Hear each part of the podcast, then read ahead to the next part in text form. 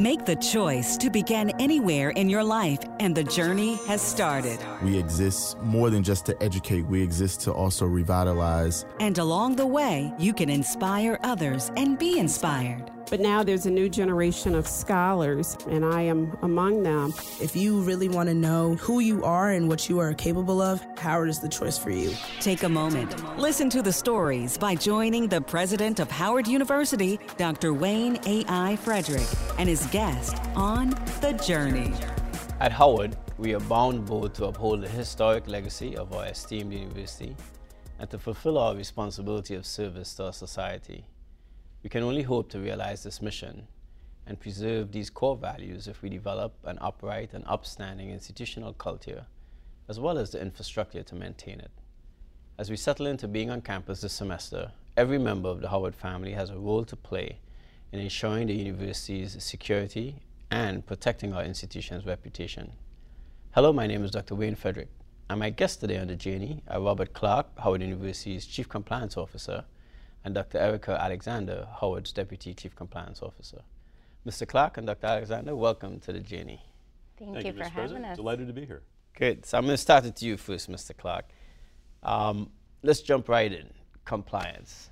Why compliance? How did you even find your way to, to compliance? And maybe you can start first by defining what compliance is. Well, compliance is uh, really just at the heart of every organization to make sure that we are operating in- consistently with our regulatory guidance. When we think of higher education, it is one of the most heavily regulated industries in the nation. And compliance's role is really to be a part of the infrastructure to help to enable each of those functions to work successfully. Not to be in the way, to be the gotcha police, but really to be the enablers of identifying what the parameters are in which the university can operate and to provide that counsel and independent support to make sure that we're operating from a position of strength. So tell, tell us a little bit about your journey. Where, where did your journey start? Where, where did you grow up? Grew up in Boston, uh, started, my, uh, started my career in auditing and compliance at MIT. And quite honestly, it was something that I did not think I was going to end up spending what has now been over three decades doing. Because I'm thinking, you know, everyone hates the auditors. Everyone hates the compliance people. They're always the people that are that people fear coming in and when they start knocking on your door. Um, what I saw from the very first engagement that they that I ever got involved in, and I'm dating myself, but this is now counting petty cash funds.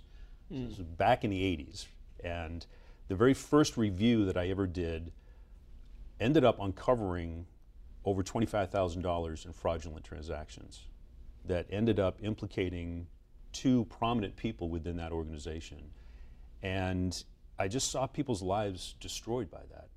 And I just, I became so passionate about wanting to try to ensure that that didn't happen again and not get caught up in the fact that I was now an expert witness in a court proceeding.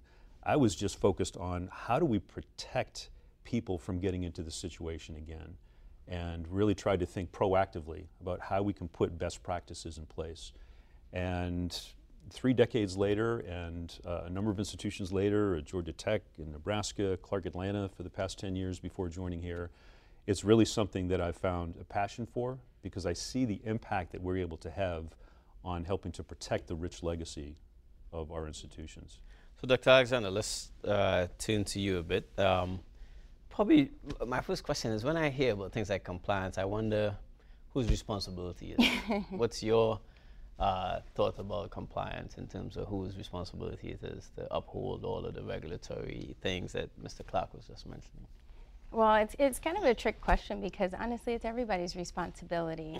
so, whereas we may have a general expertise on where the parameters and the guidelines exist, um, when we operate and function in our roles every day, we should be upholding the right thing. And, and our goal is really to create that, that border to clearly define where the outliers exist, but everyone can uphold their own creative aspect of what they do and how they operationalize their role every day with our guidance to go alongside of it. All right, so Dr. Alexander, maybe you could tell us a little bit about your journey, kind of where it started and how you got into a compliance role.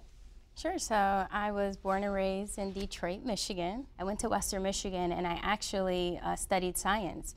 I'm a clinician by trade. So I'm an occupational therapist, and I got my master's in that um, area as well in practice for a number of years. So I think naturally my compliance journey was embedded in my clinical practice. I think as anybody with um, um, a medical professional license, it's regulated by the state's Board of Medicine. You know what you can do, who you can supervise, the notes you sign, the way you have to document, and how to get credential for people to pay for it. So I think that that kind of naturally puts you on a journey where you're protective of your practice. You want to make sure there's no barriers in the way of delivering um, treatment or care to the people you service. You're listening to The Journey. My guest today, are Robert Clark, Howard University's Chief Compliance Officer, and Dr. Erica Alexander, Howard's Deputy Chief Compliance Officer. And so, Erica, let's talk a little bit about healthcare. Uh, COVID has really changed how we deliver care. You now have a lot of healthcare professionals who are traveling nurses, as it were, or you know, traveling occupational therapists, etc. They're making a lot more money, but they also are willing to stay at a place for a shorter period of time, which means that coming in, you've got to train and educate them about your environment, and then they leave. I often say that culture is a mixture of two things, right? People and tolerated behavior. So you get you have lots of new people coming in and out, and you have to convince them about what the tolerated behavior is because the last place they came from, the tolerated behavior could either be where ours is or it could be at a different standard. How, how do you envision tackling that problem with so much movement in the personnel? Sure. I think um, I kind of have a unique lens. I was a travel therapist for three years, and I think that the perspective that I bring to tackling that is honestly the unique culture here at Howard. I think we service a very um, unique population, um, underserved, um, underinsured, and I think that the mission of the team members that we see here in healthcare and the students that are being educated to be our future providers have a, a deep sincerity to that mission there's a very um, strong sense of community and wanting to do the right thing and doing a little bit more and staying a little bit longer. We know this facet of our workforce didn't have a break. They didn't get to work virtually. And so there's something of that type of person that's cut from a different cloth. So while we welcome anybody who wants to roll up their sleeves and come and help, I think that it's very um, easy to leverage the, the goodness of the community we have here and start having some good catches and call outs and so that everybody can be ingrained into the mission that really lies beneath what we do every day. Right.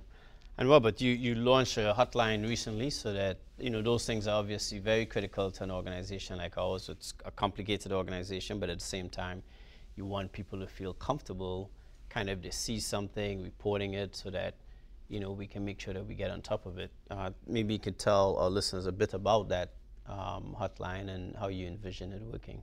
Yeah, I'm very, I'm very excited about that, and, and thank you for your support in helping to put that in place. When you look at the, at the elements of a well-functioning, healthy, mature, uh, ethical organization, one of the principles is that we want to allow people to have the means by which to bring issues forward if they identify particular areas that, with which they might feel uncomfortable. Putting in place the hotline, which we have, is now a, uh, the, the Ethics Point uh, hotline. Uh, it is a industry best practice in higher education where it affords people the opportunity to raise issues completely anonymously and confidentially uh, through either phone calls, web interface, mobile device, and actually allows us to have ongoing anonymous communications with somebody in such a way that it, if there is additional information that we need to get from them to clarify what their particular issue is, we can do so anonymously.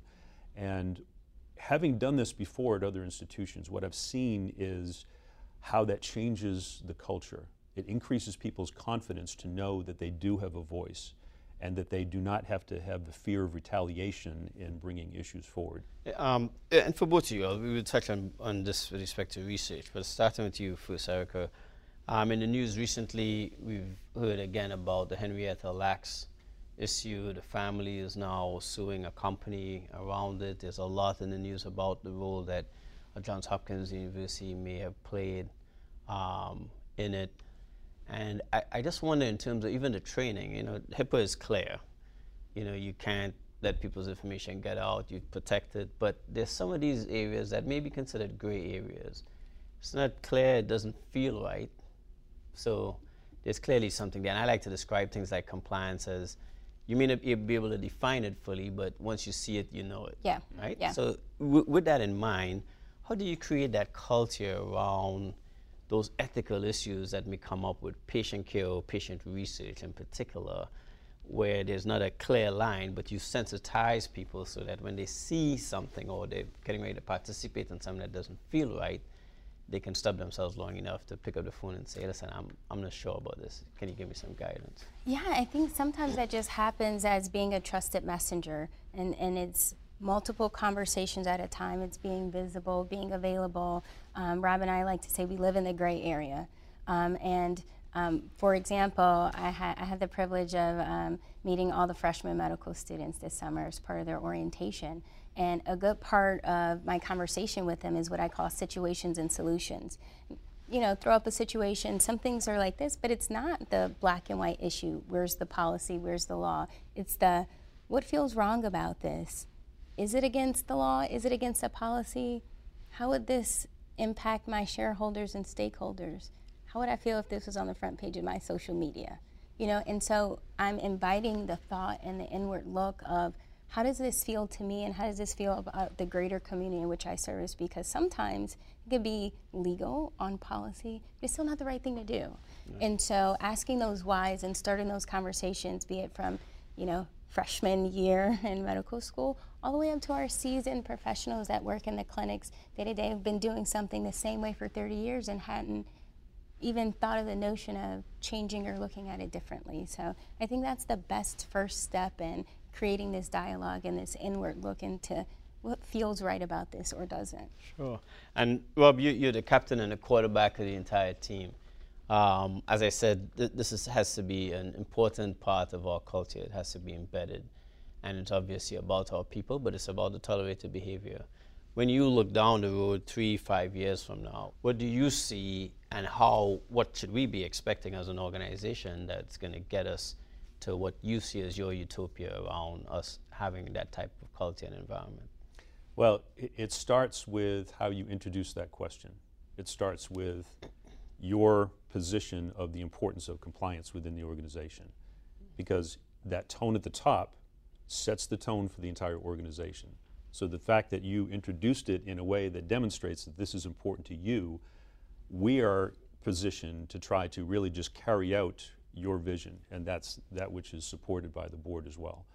Um, as, as Erica is diving into the health sciences part of it, what we're looking to do is to expand the type of coverage that we have in proactively identifying areas of risk, compliance risk within every other area of the operation. We talked about athletics before, you mentioned research, we talked about st uh, federal student aid, uh, within the financial operations, within our information systems posture.